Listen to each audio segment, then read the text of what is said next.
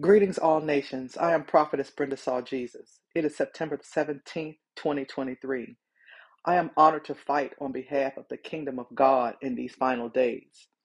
Minimal damage from the impact because God is your buffer.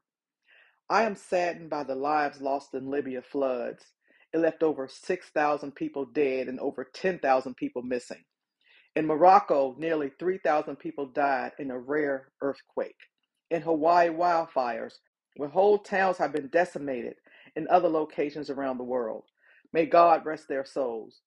I pray you all see this as your time to get right. If I just come on here and say sorry and walked away, God would get on me. I have been sent before Jesus Christ to warn you so that you may turn from your rebellious ways and live forever in heaven. God has served as the buffer.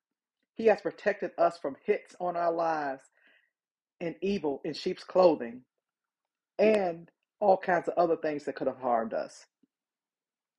If it had not been for God deploying Jesus, the Holy Spirit, and the angels, the damage from the impact would have been taking you out. We don't know which day God will come for each of us. This earth is filled with violence. God is ending this thing right before our very eyes. Why would He save it when it's just like Noah's time? If you are still above the dirt, you still have time to get right.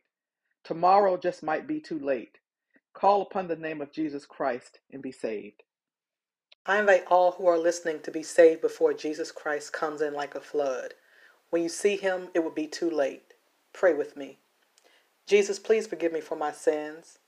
I believe you died on the cross and was raised for me.